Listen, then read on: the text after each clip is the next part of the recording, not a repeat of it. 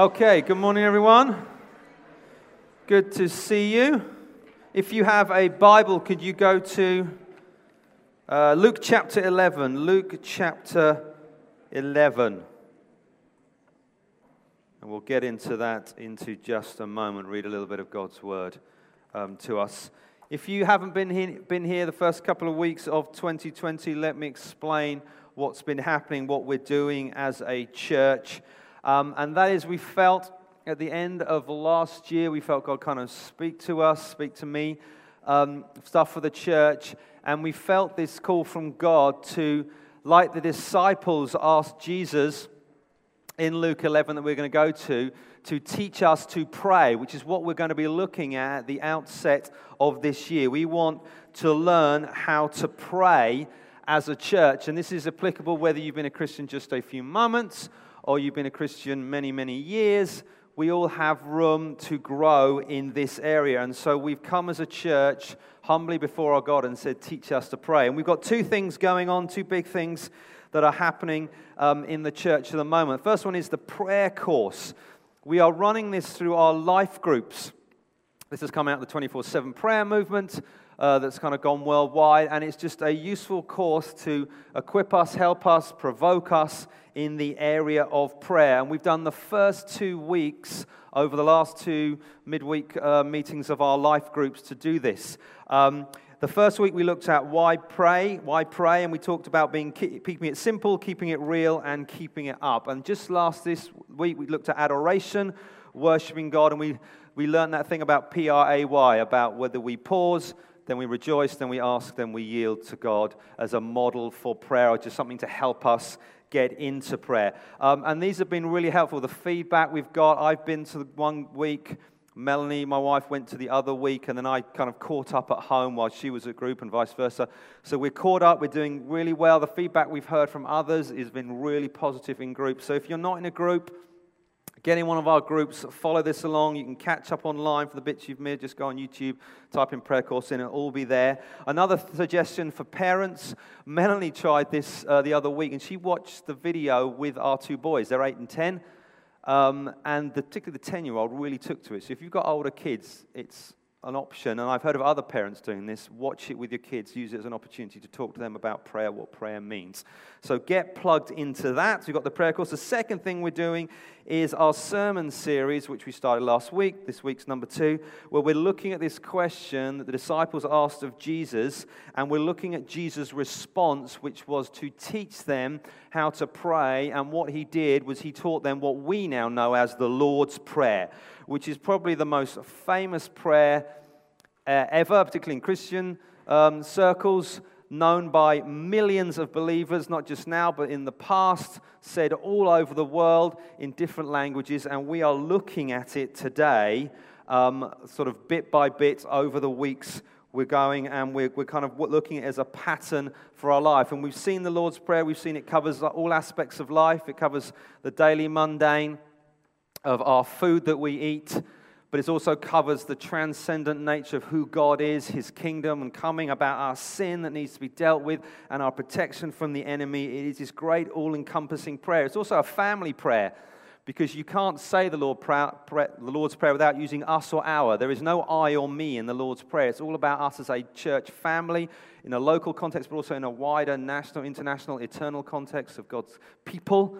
And so we pray this prayer not only for ourselves, but for others as well. Well, the great news is, as we pray the Lord's Prayer, we know exactly what God wants for us because He's told us this is how we pray. So we know God's will in that prayer, and we get to partner with Him in seeing His purposes out work as we pray this prayer. And last week, the first thing we looked at was the entrance way to prayer, the gateway, the beginning, which was simply one word in our um, translation. We look, and that was the word Father. And it was the most important thing about prayer that when we come to pray, we have to remember we're coming before our Heavenly Father who loves us, who is for us, who wants good for us, our Father, who is intimate and close and personal, but He's also transcendent and glorious because He dwells in heaven, the prayer says. And so we remember those two things as we come to God with boldness and confidence, but also we come with reverence knowing who He is and what He is capable. So if you've missed that, please catch up on any of those stuff so you're up to date uh, with what we're doing. We've also um, been throwing out tips to help you with your prayer life, things that you can just try. And last week, the first thing we looked at was um, some books you can read. It's always good to read books about subjects. So we said there's some books you can read about prayer. And so we, we recommended two. I put the links out on the email. There was one called When You Pray by Philip Graham Ryken, which was all about the Lord's Prayer, if you want to get into that. And then Tim Keller's book on prayer, which is a much more general book on prayer, but also very good. So have a look at those if you've missed it. So, tip number two for this week is we've had read books on prayer. The second tip is pray with others.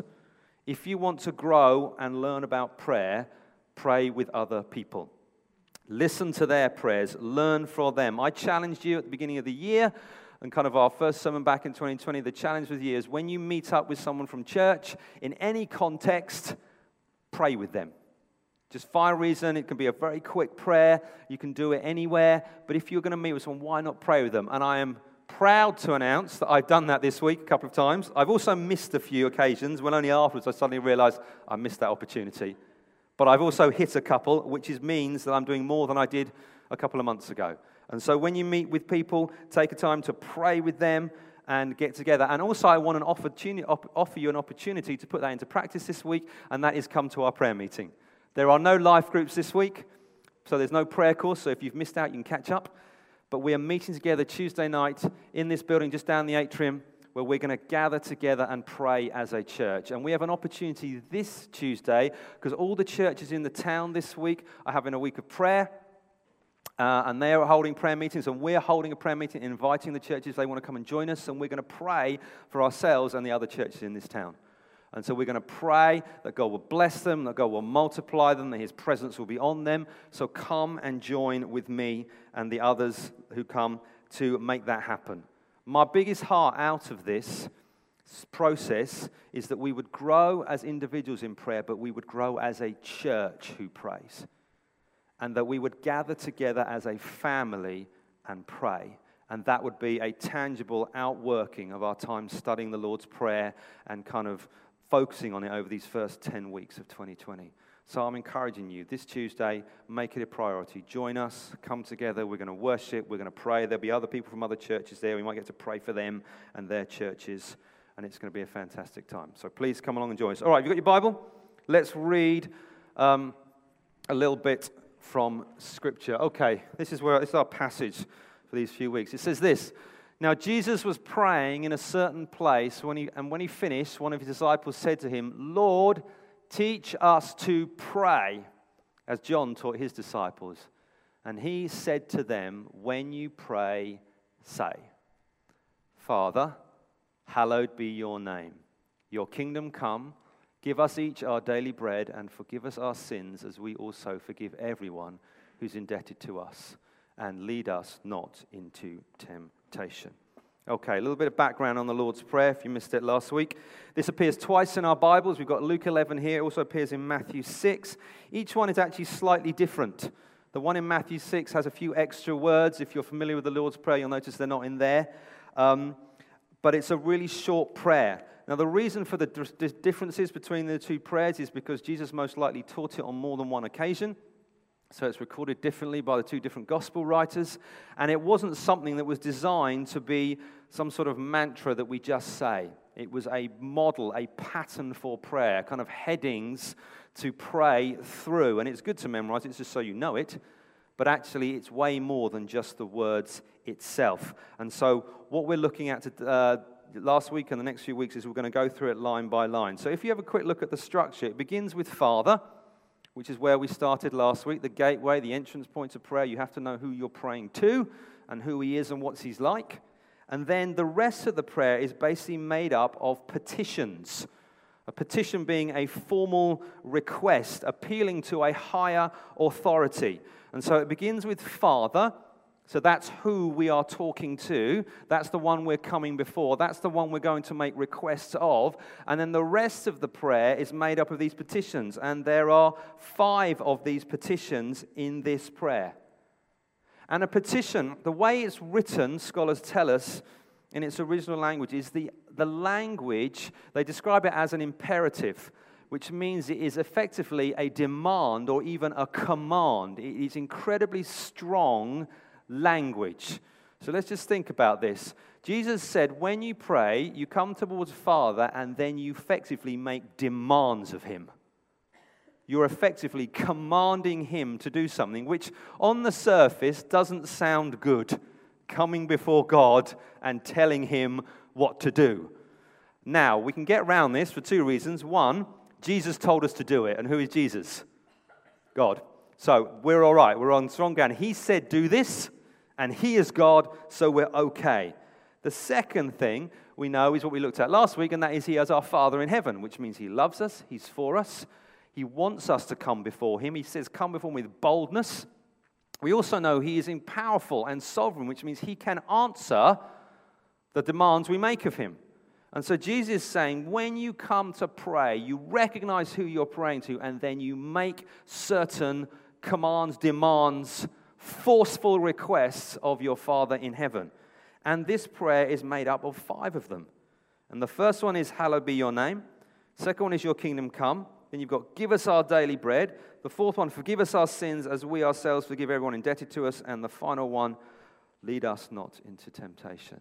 And so, what we're looking at now over the next five weeks is we're looking at these petitions that Jesus says you must come before your Father in heaven and forcefully, faithfully ask Him to fulfill these.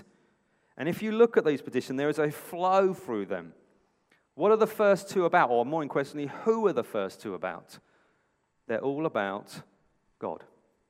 They're not about you or me. In prayer, God's priority is God. When we come to pray, our number one priority should be about Him. We start with Father, that's who we're talking to, and then we talk about His name and His kingdom.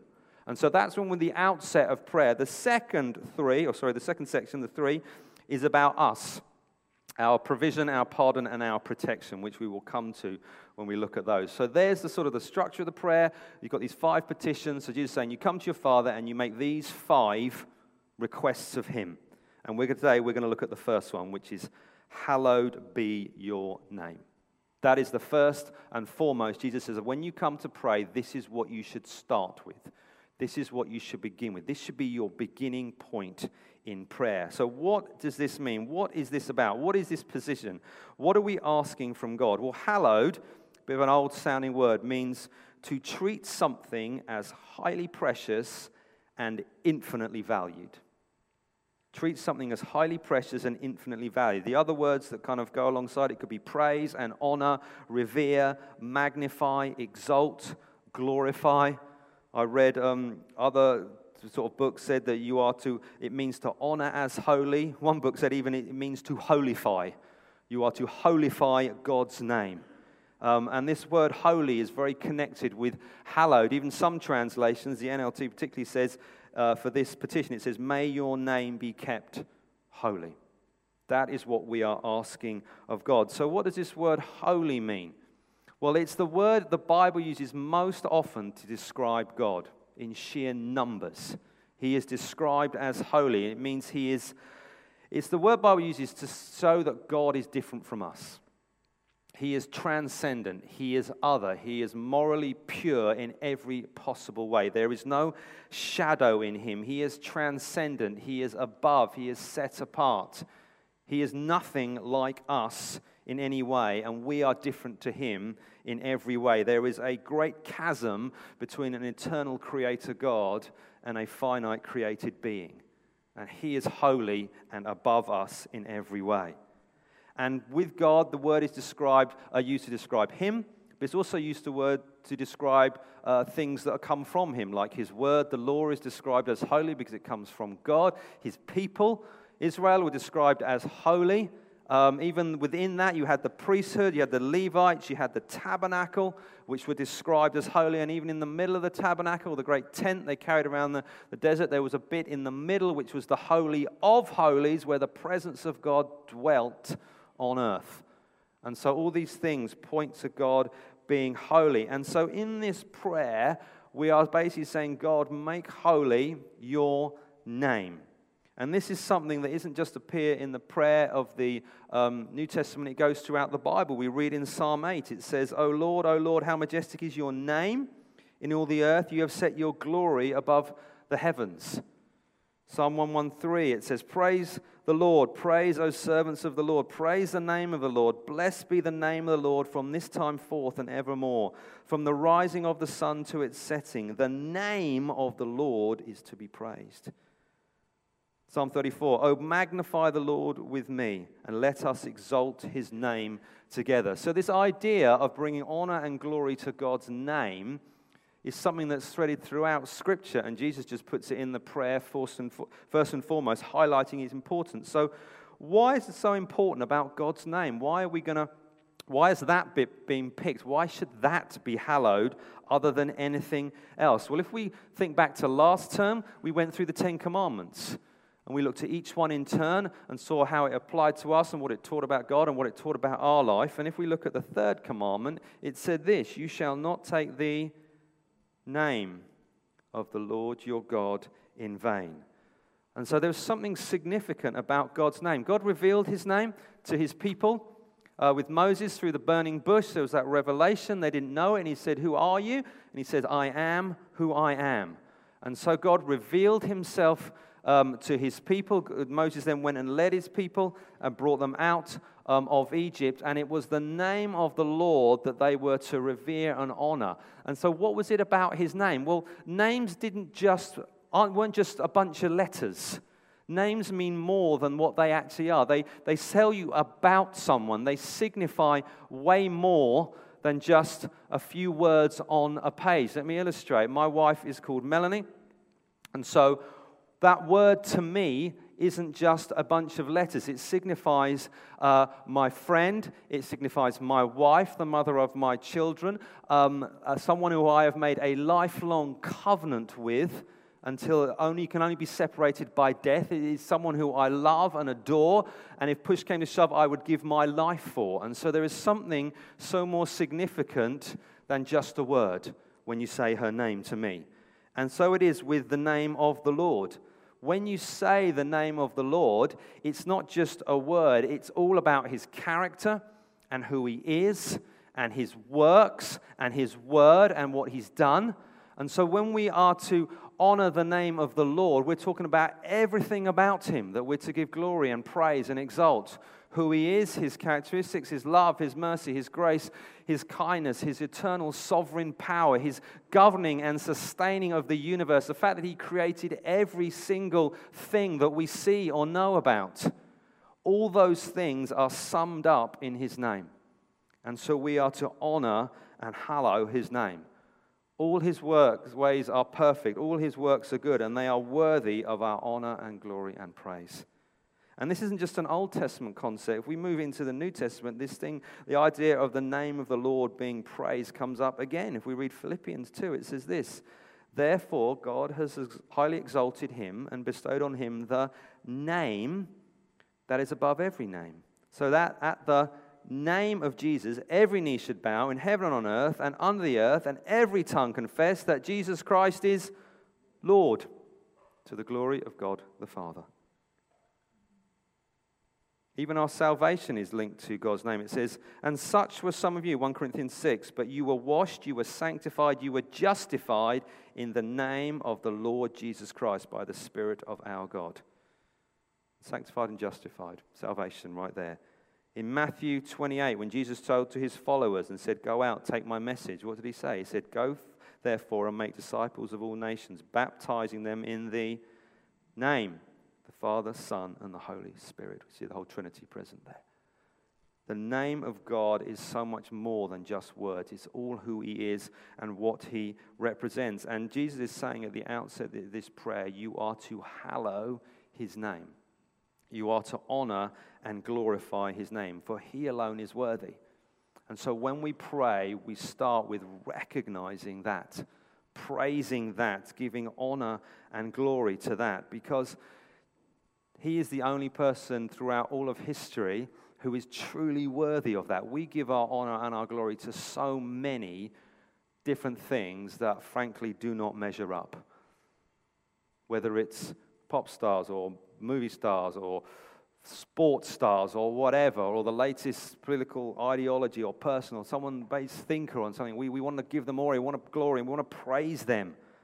But actually, there's only one who is worthy of all honor, all glory, and power, and that is the Lord above in heaven.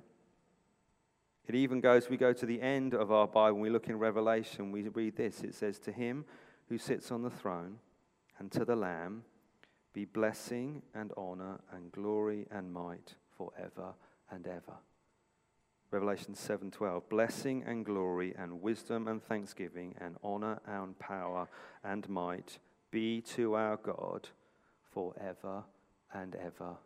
Amen. That is what we are to do. What God has done for us is worthy of honor and glory and, and respect and reverence. And so when we start out in prayer, when we are learning how to pray, Jesus says to his followers, that's where you begin. You recognize who you're talking to, and then you give him honor and respect. And the reality is, we know from the Bible that uh, the enemy has blinded us. The world is blind to this truth. It will do anything it can not to give God the glory that he deserves. It will do anything it can to belittle it, to, to make it small, to factor him out of the equation, to ignore him, to diminish him, and depower him. But actually, if we have been saved, it says that we have seen the truth. God has revealed it to us. Our eyes have been opened. And Jesus is saying that's where you need to begin. You need to begin first and foremost with honoring God for who he is and what he has done. That's where we begin. That's where we start. That's where our hope is found in our great, mighty God. And so that's the one we praise, which is why when we start our meetings together, we do actually think about how it works. And so when we begin with times of singing together, our standing kind of order to the worship leader is we start with God focused, exalting songs. That's why we sing what we sing. So when we come in here together, and no matter what kind of week you've had, good week, bad week, you know, no matter what you, how you've you know been this morning, it was a bit cold this morning. Did it take you longer de-icing the car? All these things kind of buzzing around. Were the kids good? Were they not good? Things dragging over from the week. When you come together and we're here as the family of God, the first thing we're going to do together is honor His name. We're going to take our eyes off ourselves off our problems, which could be significant, don't want to diminish them, but actually we're going to put, the, put them on the one person who is significant always and is the most significant and is the most worthy of glory and honor and power. And so when we sing together, we start with God exalting, God glorifying, God praising songs that are all about Him and not about you or me. And so as we come together, He is always first in our mind. He is always first in our heart. He's always the one we begin with. And that's why we pray today. And I just want to say publicly, Matt, that was fantastic this morning. It's almost like you knew what I was going to preach about. But it was just like, that was amazing. That was really good. We praise God. How, I don't know when the last time I sang How Great Is Our God. It's been a while, but that was great. It was like, yes, you are awesome and majestic, and we praise you and we love you. So that's where it begins. All right, what does this mean for us? Let's apply it to our lives and kind of how are we're going to put this together. How do we hallow God's name in our lives? Well, there's a few things we can do. The first one is if we're going to hallow God's name, He needs to be holy in us. If we're going to hallow God's name, He needs to be holy in us. So, what does this mean for us? First and foremost, if you're not a Christian here, the, f- the first thing you need to do is you need to become a Christian. You need to give your life to Jesus. You need to turn away from your sin you need to recognize who God was, who Jesus was, who he said he was, that he came to earth, he lived as a man, he was born of a virgin, he was perfect, sinless, the Bible says. He then died on a cross in our place for our sins. He rose bodily from death, resurrected. He then ascended into heaven. He sent the Holy Spirit on the church, which has been going ever since. And our mandate is to tell you that you need to come to Jesus. You need to turn away from living your own way of life. You need to join his family, know him as Father, and come and be part of what God's doing in our world. And so, if you're going to think about this prayer and what it means to you, that's what you need to do. You need to go back to the first one and think, I need to know my Father in heaven. I need to know my Father in heaven. And to hallow his name, I need to repent of my sin. I need to recognize that I can't run this. It's not, I'm not the center of the universe. It's not all about me. Recognize the things I've done wrong, but recognize his love and his grace and his mercy towards you. Turn away from that and choose to follow him all the days of your life. If that's for you, I'd love to chat with you at the end about what that means, how you kind of work that through. Talk to you about that. What about if you're a believer here? Many of us are. How do we do this? Well, the first thing we need to do is we need to live lives of worship and adoration. We talked about that in the prayer course this week. That was what the, the session was titled Adoration, about worshiping Him. We need to look to Him and praise Him and build a lifestyle of praise. We need to see Him as our true source of satisfaction. He's the one who we look to and we praise, and only He can truly satisfy us. I don't know, is anyone here recently turned 47? Just out of curiosity. Know anyone? Anyone near 47? Yeah, a few of you? Okay. Got some bad news for you, all right? Have you ever wanted to know the exact age of maximum human unhappiness? It's in a magazine, it's, it's, it's, it's all true, it's in here. It's 47.2. Economists can be relied on to gauge complex phenomena with implausible precision. And this week, a US, it always is, God bless them, National Bureau of Economic Research study has pinpointed the average amount or the average moment of peak misery. Happiness has long been thought follows a U shaped curve. You start off with high hopes, few responsibilities, but in your 20s, 30s, and early 40s, things get steadily worse. You're welcome as work, family, and press, uh, family pressures mount, and you fall into a trough of middle aged despair, wrangling children, elderly parents dealing with financial strain, weight gain, hair loss, divorce, etc. I don't know what, what they add to that list, what's etc. So then things get gradually better, because it's you, as the pressures lift and you come to terms with your slightly disappointing life. What's interesting about this study by David Blanchflower, previously of the Bank of England's Monetary Policy Committee, is that it seems to reveal a universal pattern. He has studied data from 132 countries and found evidence of a U shape in subjective well being, that was in quotes, in 132 countries, though it reaches a low point a year later in less developed countries. The happiness curve is everywhere, he declares. The bad news in Britain at least, is that you only get about halfway up the curve on the other side. Though things look up in your 50s and 60s. It's never glad, confident 20 again. Even so, the great thing about this report is that it brings hope to the people who need it most. The most miserable people in the world, 47.2 year olds.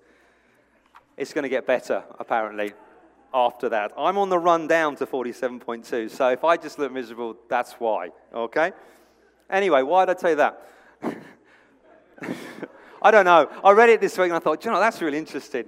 And it also made me giggle. But what, I, what it points to, what it's indicative of, is our, our world tries to find satisfaction everywhere but God.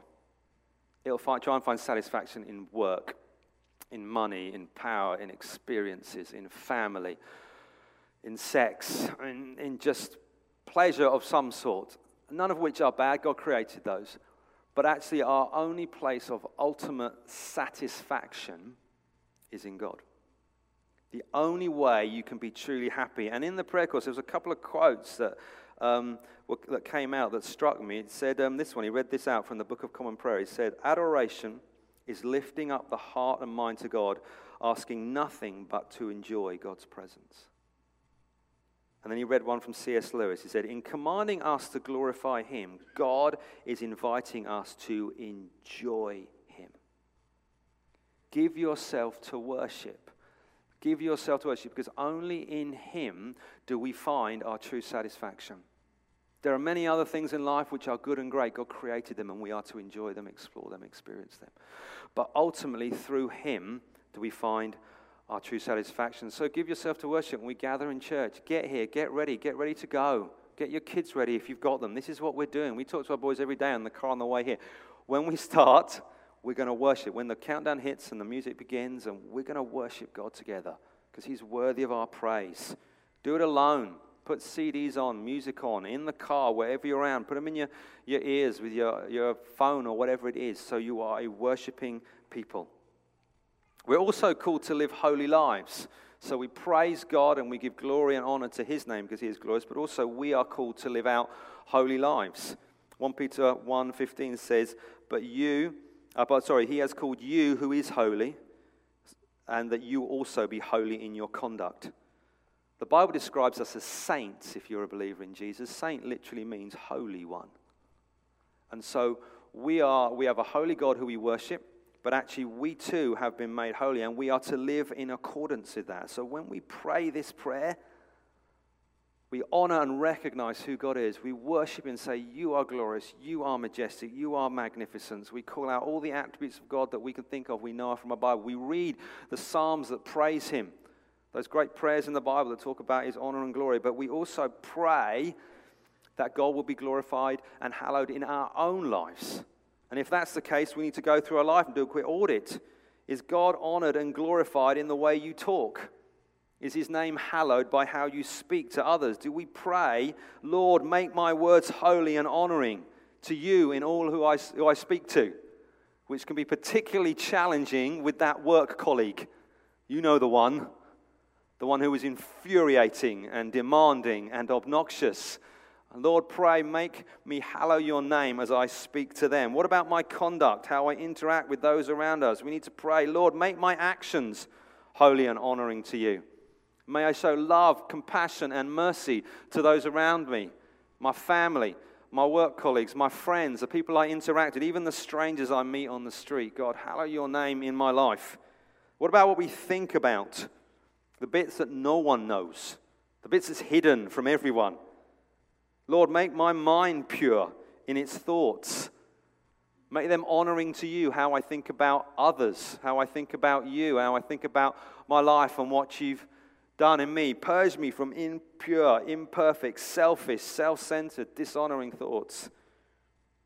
What about when we come to our Bible and we pray? Do we pray, Lord God, let your word transform me that my life would be holy as the way you want it? Help me, give me grace to repent of my sin, to put things right, to forgive others. We're coming to some of these petitions later, but Lord, we pray these God, hallow your name in me.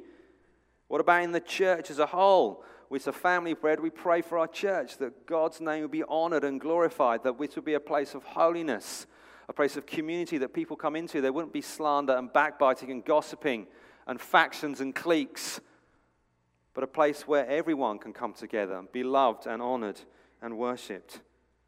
When we begin our day and we pray, we come before our Father in heaven. We say, God, hallow your name. Hallow your name, and we praise him and we worship you, him in response to that. And then we say, God, do it in my life. How I live, how I act. Would, would my, your name be hallowed through my conduct? That if people look at me, they would see it and honor and glorify your name because of how I've acted. The great news as we've looked is that God wants to answer these prayers. God wants to do these things in our lives. And He has the power and the authority to do it. And the last thing, and we'll finish, is that we need to pray God's name will be made holy in the world. So it wouldn't just stop here, it wouldn't just terminate on us. Moving out from this place, God wants his name to be known by all peoples of the earth. We know that because he says it in his word that all nations would know him, all nations would worship him. We go at the end of the book, have a sneak peek at the end, and you see the great throne in heaven, and before it, there are representatives from every tribe and every people and every nation, all worshiping God together, all honoring and praising his name. And so we can pray with confidence, we can pray with authority that God's would be na- name would be made holy out there. God's name will be made holy out there. So we need to pray for our homes where we live. God, would your name be hallowed here? Would this be a place of refuge and peace and love that the poor, the broken are, are welcome in there, in here? Strangers can come and be welcomed in to where this is, that your name would go forth from here and people would be saved as a result. People would be healed as a result. Pray for your family, that the name would be made holy in your family. There may be those who don't know you yet, Lord God. We pray that your name be made holy in their lives, that their life would be transformed, that they would call on you as the only one who can save, the only one who can bring satisfaction, the only one who can forgive sins. God, make your name holy in their lives. What about our workplace? Lord, make this place a place where it is shown as gracious and compassionate and abounding in love. May my presence here affect the culture of what's around. Would your name be made holy in how people speak and talk to each other? What about the school where you send your kids or you might go yourself? Lord, make this place a place where you're known as a loving father. That every pupil would know you for themselves as God, that every people would honor your name, where the staff would know it. What about our city? What about our nation? Going through great, who knows what it's been going through over the last few years, but there's still a lot more to come. We pray for our nation, God, that this will be a nation where your name is honored. It's been so in, been so in the past, not so much now. God, we pray that you return to that. God, we pray it would exceed that, that peace and justice would be known by all that your righteousness would reign over everything, and that you would be honored and glorified in all that we do.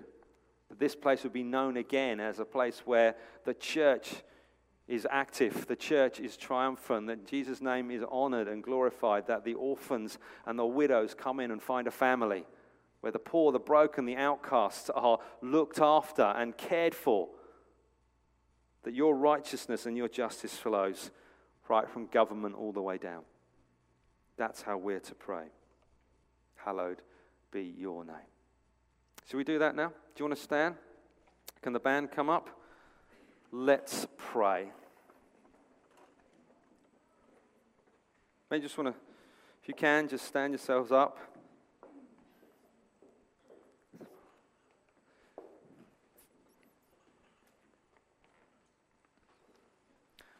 Maybe I want to just close your eyes. Um, one of those things we learned from the course this week was about it begin you've been praying and he said pause isn't he so let's just take a moment pause take a deep breath focus on him and maybe just in this moment god might just drop some stuff into your heart that he might want to talk to you about